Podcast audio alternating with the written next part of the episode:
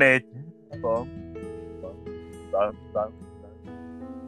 Like the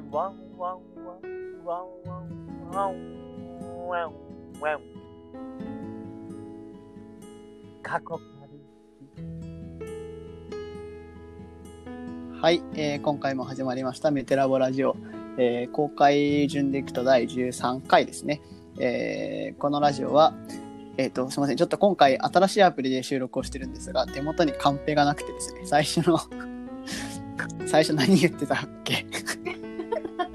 あのメテラボの3人、えー小林宇田川堀でお送りしているメテラボラジオえー不定期の更新となっております。えーこのポッドキャストは、アンカーをはじめ、えー Google ポッドキャスト、えー Spotify などで、えーご視聴いただけますので、ぜひ楽しんでください。よろしくお願いいたします。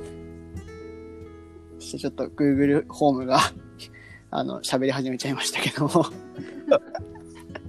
はい、えー皆さんいかがお過ごしでしょうか？お二人は。どうですか？いや、もう、このコロナ禍のね、状況にありましてね、はい、はい。もう毎日のように勉強会に出ておりまして、もおー、いいですう、ね。疲れた。疲れた。勉強のしすぎで疲れた。た。疲れたよ。予定がね、なんか、なんて、なんか女優みたいな、売れっ子の女優みたいなスケジュールというか、分刻み分刻みのスケジュールみたいな。何個出てるんですか？今、8? やばい。うわ多いわすごいね。週8勤務ってなんか、大学の時にブラックバイトとかでよく聞くね。週8勤務だからみたいな。すごいね。それぐらい出てると思います。全部別の団体なんですか？別、あ、まあなんか、知り合い、まあ全部別ですね。えー、すごいね。そうなの。疲れちゃった。なんか若干堀くんの声の方が小林くんの声よりちっちゃく聞こえるあら、ちょうどいいぐらいになるんじゃないですか？それで。いつも僕だけ大きかったもんね、声がね。そうか。あのー今回、今までは、ズームでね、3人で集まって、まあ、収録をして、まあ、ズームの音を使ったりとか、あとは、Facebook ライブに放送を流してたので、まあ、それを撮ってきてね、あのー収録音にしてたんですけど、ちょっと今回、あの、アンカーっていう、まあ、いつも配信に使ってるサービスで、レコーディングができるっていうことをですね、聞いて、ね。ね、ちょっと実験をしてみてるっていうのがあるのそうで、いつもとだいぶ音質とかね、なんか僕らも漢字がわからないうんね。ので、なんか顔を見え、そうそうそう、そうだよね。顔が見えないからね、こうやって同時に喋り出すタイミング今日多そうだよね。うん多いと思う ね確かに。ね結構音の調整入れてくれてるみたいで、なんか多分声大きいとこう、うまいことノーマルにしてくれてるんだけど、それがコート出るか どうかみたいな、吉と出るか京都出るかみたいなところがありますね。はいうん、だってミュートないの辛いね、結構ね。うん確かにね。ね、ちょっと、よくなんない。そうそうそうそう。ちょっとやっぱ堀くんの声ブツブツ切れるね、なんか。うんうん、なんだろうな。ねもう、やんなまああの、なんだろうね。なんか堀くんだけイヤホンつけてやったら、声が返ってくるっていう現象が起きて、ね、今、急遽外してもらってるんですけど、オカピオあ顔が見えないからすごい、ふなんか不自不自然だね。そんな感じ。なんかいつもみたいになんか笑えないやばい。これはなんか、いつも顔とかでごまかしてたっていうのがバレてる。厳しいね。久しぶりのラジオですね、でも。そうだねそう。ねちょっと途端にやる気が出てきちゃったのは、あるね、出来事が関連してるんですよね。そうなんですよ。うんあのーまあ、僕と堀くんは結構ツイッターをね、まあ、SNS で使ってる方なんですけど僕のフォロワーさんの中にまあなんかその結構教育関係者が多いんですよ。まあそういうようにアカウント作ってるっていうのもあるんですけど。そうでそしたらそのうちの一人がなんかこうノートの記事を更新しててうん。で状況に埋め込まれた学習っていう本をね、まあ、僕らが第3回くらい多分取り上げてるんですけどそうですはいそうそうそれのレビューみたいなのを書いてたからうん。おおと思って見に行ったらそのこの本を読むきっかけになったのは「ミテラボラジオ」という 謎の衝撃を受けたよね。衝撃ついに的だこったねの日が来てしまったみたいな。ね二度見したよ普通にびっくりしたもん。自分で書いたんじゃないかと思っちゃうよねちょっと、ね、そうそうそうそうそうそう。歌なんじゃないか。ねそうだよねなんか知り合いならまだしもさなんかねそうそう僕らの知り合いがね聞いてくれて 面白かったって言ってるならまだしも本当に知らない人が聞いてくれてて嬉しいですね。うねんがぜんやる気が出たよねで突然ね、ラジオの予定が。そうそうそうそうそうそう。わかりやすい。わかりやすい。はい、まあちょっとそれでねアンカーも試したかったっていうのもあって今日は撮っているわけですが、宇田川さんはどうですか、最近は。堀君は疲れちゃったって言ってたけどなんか私どうだろうな。なんかなんだろう。前これにプラス移動もしてたのかっていうのがちょっと信じられなくて。確かに。なんかすごいだからなんか体力が前の方があったんだなっていう感じがして。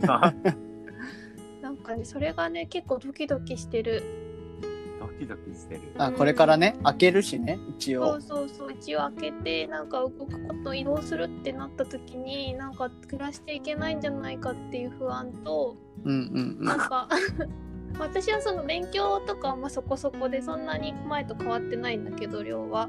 うんうんまあなんかあとはなんかやっぱずっと一緒にあのね夫と過ごしていたんですよ在宅勤務で。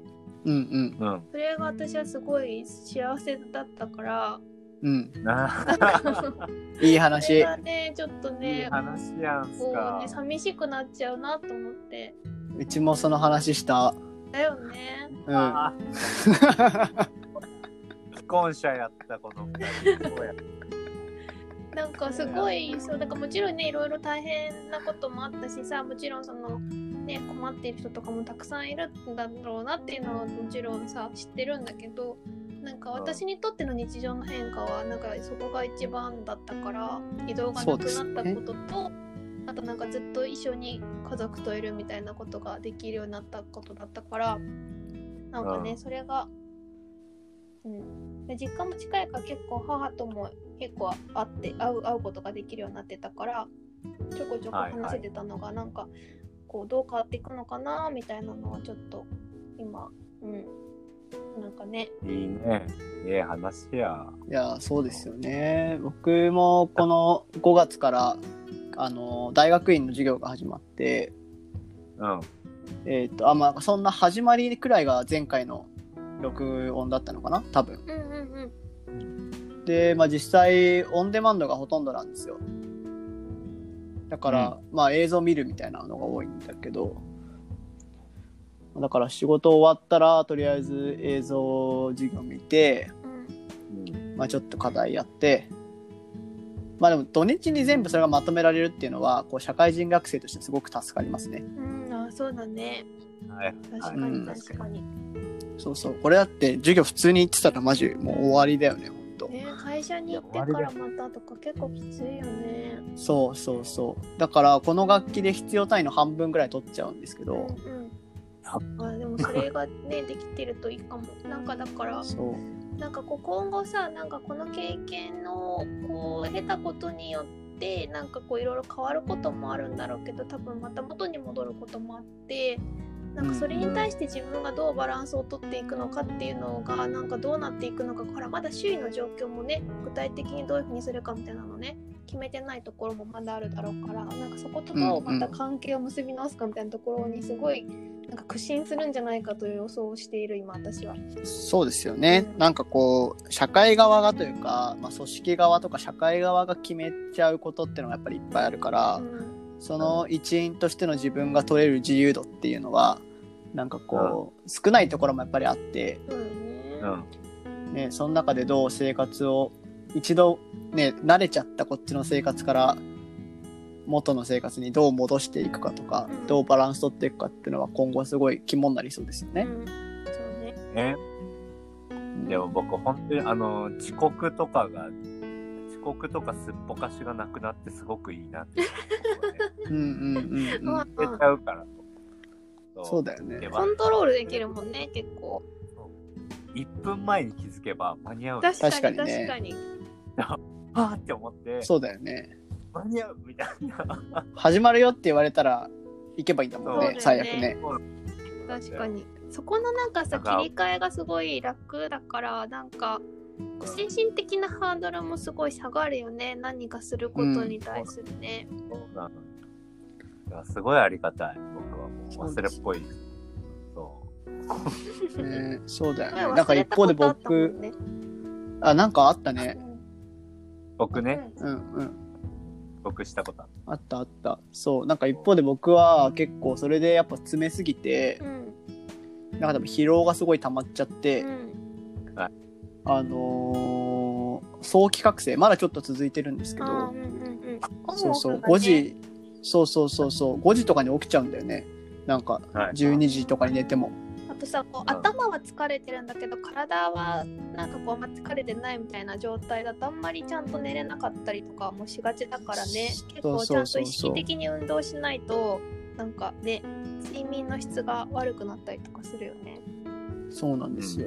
だから10時以降は予定入れないようにしようと思ってうん。うんうん、大事かも。偉いね。なんか、ね、なんか、そうね。はい。そうでも私はさ一緒にこうねあの夫と働いたことで彼はなんかオンオフの切り替えがすごいうまいのよなんか。オオンしてる時はすっごい集中してるんだけど、オフってなった時のもうなんか切り替えとかもすごいしなんか休み方も結構思い切って休めるの。なんか私はやらなきゃいけないことあるしでも休みたいしみたいな感じで半端に休んじゃったりするんだけどなんかそれをなんかすごいね、なんかこう生活様式をなんか学んだ気がする。なんか私いつも夜いなかったから出かけてばっかりでなんかそれをなんかね間近に学んでなんかねちょっとなんか発達の最近節領期感じてる自分の こうやって休むんだみたいな。なるほどね。休み方って大事だよね。また大事。確かにな。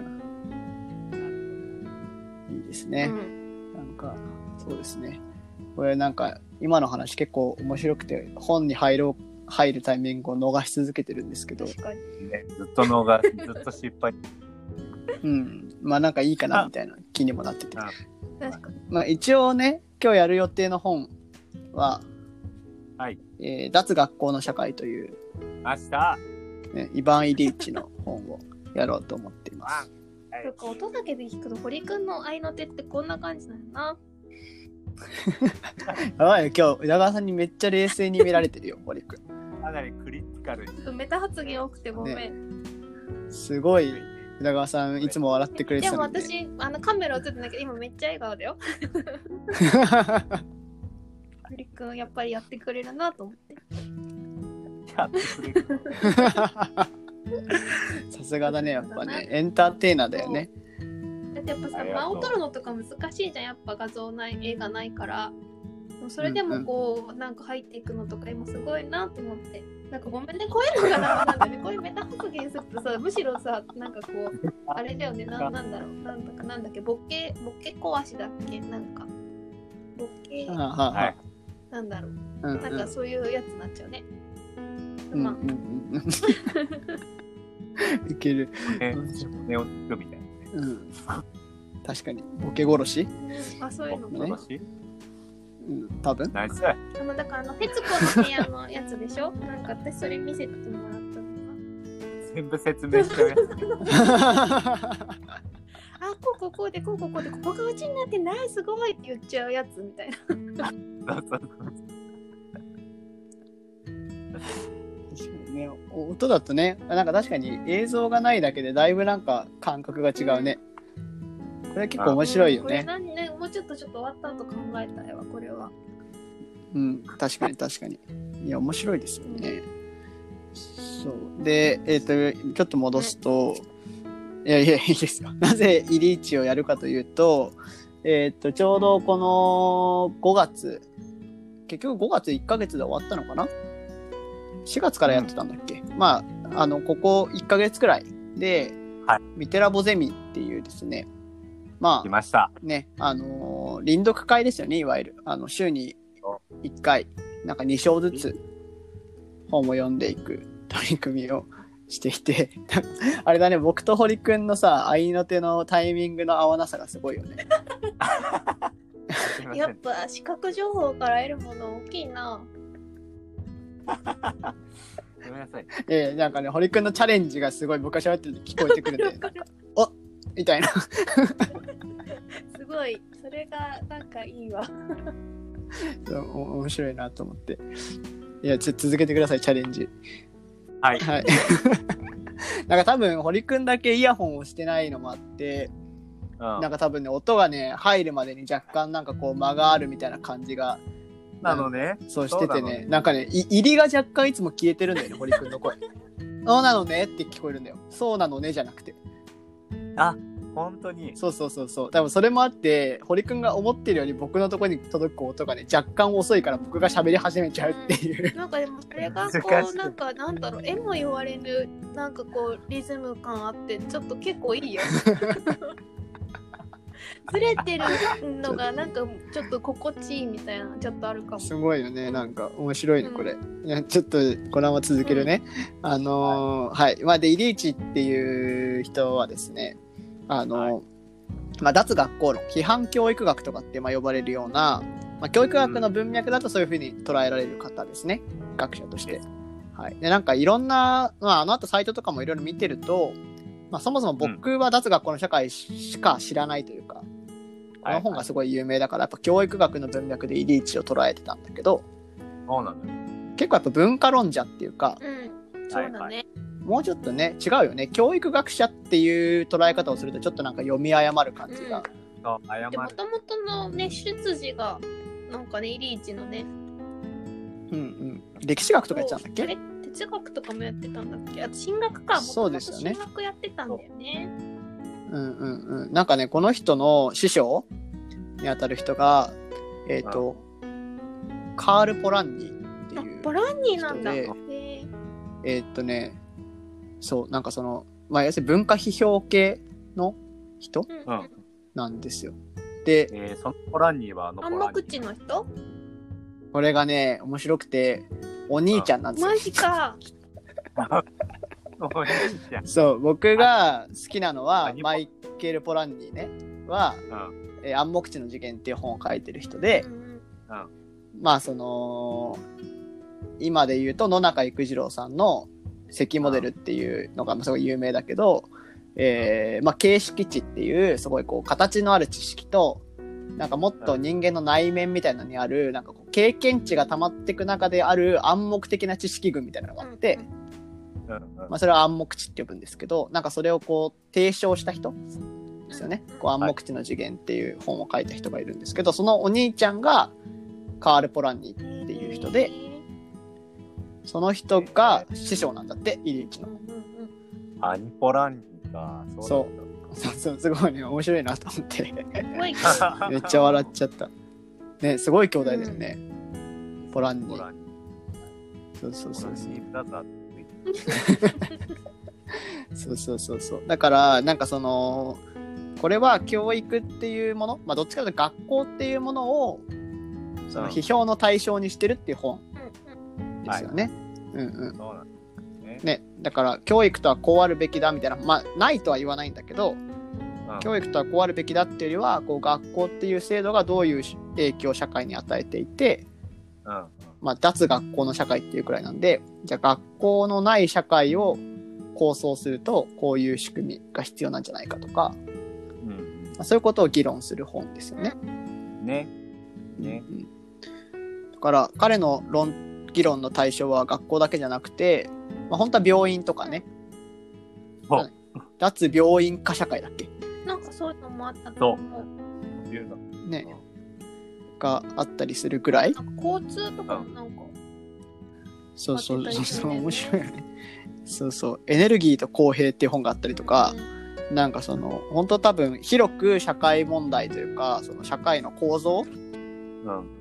をこう批評の対象にしていてうん。うん。そのうちの一つが学校なんだっていうことですよね。うんうんそうそうこれこれジョン・ホルト前前々回くらいにやったんでしたっけ、だったと思そうだよねやった。そうだったね。そうそうジョン・ホルトはどっちかというともっと学校の先生が、えーうん学校っていう機能がどういう子供に暗黙的な教育をしていてうん。それをこうどう乗り越えていくのかっていう模索から脱学校論ホームスクーリング運動みたいな方に動いていく人ですけど、うん。それとこう同じ系譜で脱学校論者としてやっぱりリーチって語られるんだけどはいはい。なんかちょっと違うよねだから多分ことなんかね視野が広いなんかコルツマンのは結構こう現場に入ってどうだったかみたいなところからそこに働いてるシステムみたいなのを見てるけどかイリーちゃんはもうちょっとうんうんそのなんか構造というかなんかねだからその学校でなんかこう世界におけるそういう学校がなんかこう広まったことのなんかこうまあメまあデメリットであるとかなんかその後のこう、あの就就業？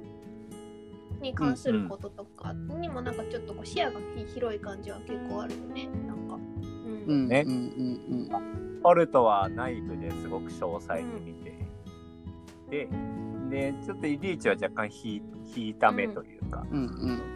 ちょっとマクロな視点でこう考えてますよね。うんうんうんうんそうですよね。面白いよねだからね。なんかそういうイリーチはやっぱりあ僕この本を買ったのは大学2年生とか3年生の時に買ってるんで、えー。うん。そうもうね5年くらいうちにいる子なんですよいい一向にね一章しか読まれなかった本なんですけど なんかさやっぱ思った本とちょっと違うじゃんこの本うんそうね。そうそうそうだからなんかちょっとしかも一人で読んでたから当時はうんうん。やっぱね途中挫折することの方が多くてえ読み切れなかったんですけどなんかうんっていうのはやっぱり僕が専門にしてるオンライン教育にすごく影響を与えた本うん。なんですよ。はいはい。ね、ゼミでもちょっとその話はしたけど。うんうん。だからやっぱりオンライン教育っていうのは、まあ、その学校の教育をサポートするっていう方向に動いた人たちもいるけど、えー、と学校っていう組織の中にあった教育資源を外に出そうっていううん。オープンにしようっていう運動うん。がもう一方で非常に強く働いていて、うん。まあ、その運動の、まあ、根拠というかなんかこう、使われた理論っていうのはこの脱学校の社会はい。がすごく使われたんですよね。がまさになんかあれだよね、このイリッチがなんか学校はなんか脱学校っていうか学校だからこう学校からこうなんか離れようみたいなところはまあもちろん言ってるんだけどなんかそこでこう伝えたいことみたいなのってその学校っていう機能がその学ぶとか育つとかなんかそういうことの価値観をなんかこう全てこう背負ってしまって学校に行かないと学べないとか学校に行かないとこう育たないみたいな風になってしまっているっていうなんかその価値をこう制度が代替してその制度を使えばそれを得られるとみんなが思ってそれに対して思考停止をしてしまうことなんかそそれによってこうせうなんかこうなんていうのか締められてしまうことみたいなのに対する批判だもんね。だからうん。うんそれそう学びはもっと他にもあるしどこにでもあるしみたいな。そういう話にすごいマッチするというかそういう系なんかそういうのにはすごいこう力になる本だよね。ううん。ん。そうそうそう。だけどまあうまくはいってなくてまああの結構その状況は変わってはいてこのコロナ禍においてやっぱり使われるようにはなってると思うんですけど、うん。まあでもあれですよねすごく皮肉的なことですけど学校から出すための運動が学校に使われてるっていう状況は多分あるんだろうなと思いますけどね。うんうんうんうん。そうそうそうそう。ねうん、そうなんですよ。まあまあそういうとこはあるけど、まあでも、えっ、とやっぱこの本を読んですごい思ったのは、うん。えっ、と学校っていう制度がやっぱりこれはひ人を変えてるっていうことが言いたいわけじゃないですか。まあその社会を変えてるってことなんだけど、それがひいては。だからそのひ人の仕組みというか、その考え方の、なんかこう、なんていうの？まあシステムを変えてるっていうことだから、うん。なんかその脱学校的な仕組みが、うん、外側にあっても、うん。それを使う僕らが、うん。その、それこそ学校かスクールとされてると、うん。それを有効に活用することができないうん。っていう状況は強くあるんだろうなと思っていて、はいはいはい。うんうんうん。だかなんかそこをこう、なんていうのかな、うまく相対化できるというか、うん。多分これ学校化社会ってもちろんすごくひこの本で言ってることだけをちゃんと読み解けば、なんか、そもそもそこから抜けるのって結構難しいというか、うーん、何を批判の対象としてるかみたいなのってすごく難しい問題だと思うんですけど、うん。なんかその学校をうまく乗りこなしてたりとかうん。っていうこともまあ一応想定はできるなと思っていて、うん。なんかそういう人がより乗りこなすことが、なんだろうな乗りこなすためのものとして、そうんのオープン教育っていうのは使われたなっていううんうんはい。そうそうそう。そういう意味で格差、格差って言い方をそれでするとちょっと語弊があるけど、そういう差をより広げるものとして結局機能しちゃった感じがあるなってうん、なんいう。かその学校がみんなが行くものだっていうことをすることによってむしろ格差が広がったんだみたいなことをイリーちゃんなんかちょっと言ってる部分はあってじゃない？なんだけど、うん。なんかその学校がでそれで学校っていうものだから作らない学びの場みたいなのを、まあ、ちょっともうちょっとこう開くみたいなことをなんか多分か考えていたけれどもなんか学校があるままで他の学びの選択肢も増えた時に結局そのなんかその選択肢も共に選び取れるかどうかみたいなところで言うとやっぱりこうなんていうのかなやっぱそういう情報を持っている人とかそういうのにアクセスできる人とかそういうなんか知識を持っている人とかっていう人に対してすごく有利に働いちゃったみたいなところは確かになんかであるね。うん、うん、うんうん、そうなんですね。なんか、すごく極論ですけど、なんかその、脱学校の社会で、リリーチ的にはその学びっていうとか学習とか教育みたいなものを、まあ、学校っていうものが全部背負っちゃっていてみたいな。うん。うん、で、僕たちは学校に行かないと学べないと思っているし、が学校的な組織でないと教育というものは実現しないんだみたいなことを、まあ、批判の対象にしている中で、じゃあどうしたらいいんだみたいなことをする中で、まあなんか、ちょっとまあ僕のすごく飛躍的な読みですけど、まあ、あの、好きなことを好きなだけ学べばいいんじゃんみたいなね。好き勝手やっちまえな、みたいな感覚で読んでるんですよ。なんか、あの、それで、もちろん制度的な問題もあるんだけれど、なんかその、えーそういった学校みたいな、学校的な制度で、の近代的貧困っていう風に書かれていますけど、なんかその自分のやりたいことだったりだとか、自分が成し遂げたいことみたいなものを、そういう制度に依存して、えーなんか、依存することによって、その自分の成し遂げたい能力みたいなものが、あの、失われて、成し遂げるための能力が失われていってしまっているのを、ーすごく問題視しているっていうふうに考えると、まあなんか、あの、みんな好きに自分の学びたいことを学べたらいいのにな、とを、ふうに読んでいるんですが、なんか、これが難しいよね。好きなことをさ、好きなだけ、もう、好きなように学べよ、みたいな。うん、うん、うん。なんか難しいよね。なんかミテラボをやってて僕がすごい思うのは、うんなんか、やっぱりこのイリーチ的な学習の仕組み、あの、えっと、一応あれか、簡単な解説も込みなので、えっと、なんかこう、イリーチは結構前半戦ですごいこう学校っていう仕組みを批判するんですよね。まあ、こううん学校っていうものがどういう仕組みに成り立ってるのかとか、まあ、そこではどんなロジックが通ってるのかとか、まあ、すごい変な言い方すると、どういうふうに、うーん、まあなんかちょっとこう洗脳をして、今の社会に子供を送り出すっていう機能を担ってるのかみたいな、まあことをこう書いていくんですけど、それからまあ第5章くらいまで結構そういうことが書いてあって、うん。6章が学習のためのネットワークっていう章で、うん。まあ、ここは提案の章なんだよね。うん、ここまで結構批判の章なんだけど、ここから提案の章があって、で、ここで言ってるのは、なんかそのネットワークっていう、ラーニングウェブっていう風に英語だと書いてるのかな。うん。だからウェブっていうのは、まあ、どっちかというと、ウェブサイトのウェブ、じゃあウェブサイトのウェブだけど、そのイメージよりはなんかもう、もうちょっとよりクモの巣的なネットワーク構造のことっていう、この時代でいうウェブウェブだから、なんかもう少しこう今でいうインターネットとイコールにするとちょっと意味が違うんですけど、あの、そういうネットワーク構造を作ることが大事だっていうことを言っていて、はい。まあ要するに仲間を見つけるとか、うんうん。まあ、師匠を見つける？はいはい。みたいなことをこう仕組み化していくことが大事なんじゃないかみたいなことをすごいざっくり言うと言ってるんですよね。うん。そう。だけど結構それってやっぱ堀くんが今言ってたみたいにうん自発性がないといけないというかはいはい。結構自分の中に学びたいことがあってうん。それをどう学んだらいいかっていう方にうん。を支援するモデルだとうんうまくいかないんじゃないかなとは思っていて、うん。まあ、これは学校化的なのかもしれないけど僕の今の考え方がね。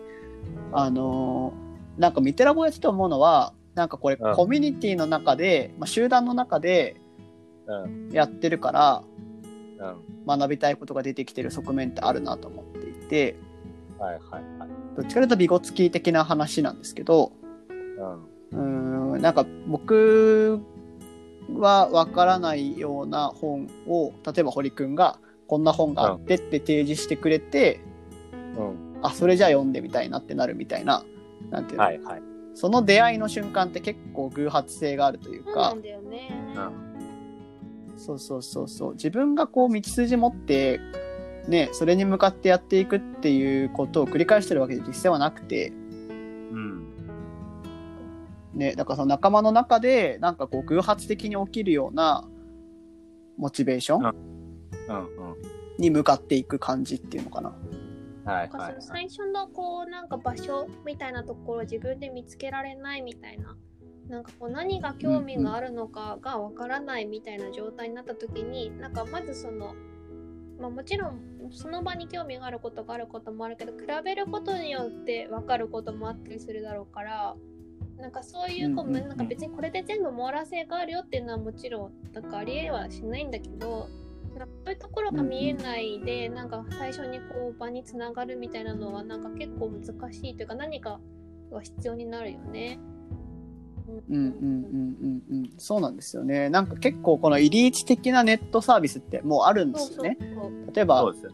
そう、ストリートアカデミーとかっていう名前のサービスが例えばあって、うんまあなんかこう自分が持ってるスキルを売れるっていうサービスなんですよ。まあ要するにね、その教えられるっていう、教える時間を売るっていうことです。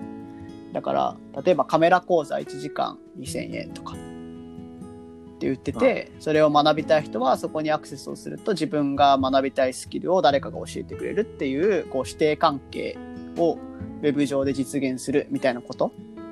うん。っていうのはなんかこう、シンプルな仕組みとしては全然想定できるし、すでにある。うん。けど、まあ、それじゃやっぱりうまくいかない。うん。そうそうそうそうそうそう。それがあれですよね。最後の章は多分そこの話をしてる気がしていてなんかそのなんていうんですかそのエピステエピメエピステエピメテウス。結局これってさその人間観にすごい関わるんだよね。もともと人間がこううん。学びたいもので、こう興味を持って何かを変えようとするものだみたいな、なんかこう像がうんうんあって、うんそういう前提をクリアしてたらうんこううまくいくみたいなところはあるから、なんかそういう姿勢とか態度みたいなのはやっぱ結局最後には出てこなきゃいけなかったんだろうなって感じはするよね。そうですよねそうそうなんかね、7章が結構異質なんだよね。そうそうそう他の章と比べて人間と。はどうあるべきかみたいな感じの論になるんだよね。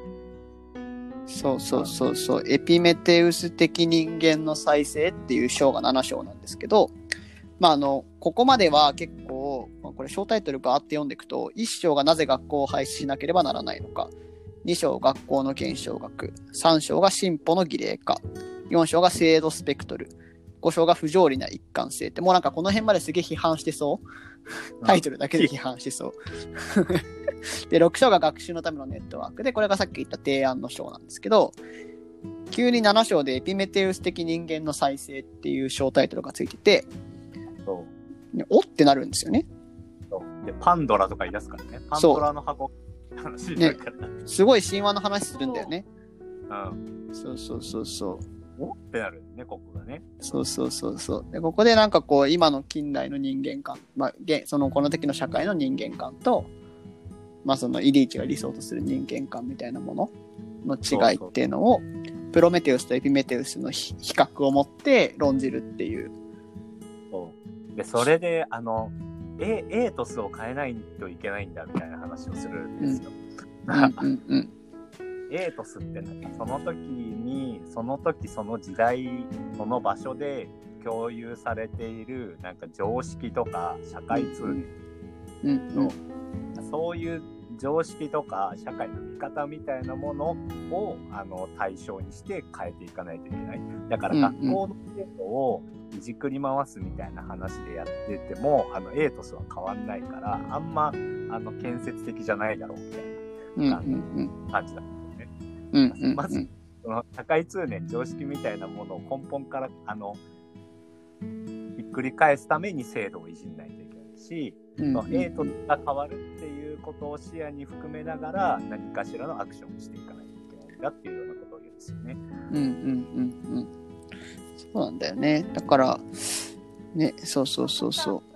その一がさ、うんごめんね、なんかさ、言ってたことって、うんうんそういう学校じゃないんだとか、めちゃめちゃ批判をすごいし、すごいたくさんして、何来るんだって思ったら、なんかこうし、それぞれ好き持ってるスキルがあるから、それでみんな先生になれると。で、その人とつながれば大丈夫だみたいな。で、それをどうやってつながるのかって言ったら、なんかこう、電話帳みたいなのにスキルとか書いてあって、なんかそれで連絡を取って、なんかその会う以上みたいな感じの話とかもしていて、だからだからそういうのはなんかもう結構もうできるようになってるわけだよね、さっき小林くんも言ってたけどそういうサービスも実際にあったりするし、でもそれでもやっぱりまだ学校はあって、でだから学校が必要、うん。なんかこう手放しに必要だったんだっていうわけじゃないけどなんか今のこういうなんかいろんな技術とかがこう発達した、してこういう現状イリーチが見た時になんか何を考えるのかはうん。なんかすごい気になる、知りたいなって思う。うん。ううんうんうんうん。そうですよね。いいじゃんみたいなこと言うかもしれないね。なんかねエートスは変わってねえじゃんってエートス。だよって言うかな。どうなんだろうね。インフラは整ったけど、インフあのエートス変わってねえじゃんみたいな。なエートスをさ手に入れるためにはさ何が必要なんだろう？なんかそれもやっぱりでも結局なんか学びとかなのかな？なんかエートスってどうやって身につくんだろうねね。本当にね。ね。そうですよね。トスってなんかそのなんだもちろんその堀くんが言ってたそのなんかその時のなんか会社社会的な慣習みたいなその時こうこうと良しとされていることとかそうすることが普通とされていることでもありなんかそれってすなわち自分がのなんかよ様態っていうかなんかこう自分の習慣みたいなさそういうとこの意味にもこうひ広がってくるわけじゃん。なんかね、それをってどうやって変わるんだろうね。なんかやっぱりそれそれはやっぱりなんかあれなのかな？なんかこう発達の最近説領域的な感じで。いやなんかでもほら今私今ホルツマン読んでるじゃん。みんなで、うんはい。だからなんかそれ考えると、いやなんかちょっとパフォーマンスが必要みたいななんか今思っちゃった。なんかそこに持ってるの？みたな。いるほどね。ああ、なるほど、なるほど。なんかこう模倣することとかなんか、確かにね。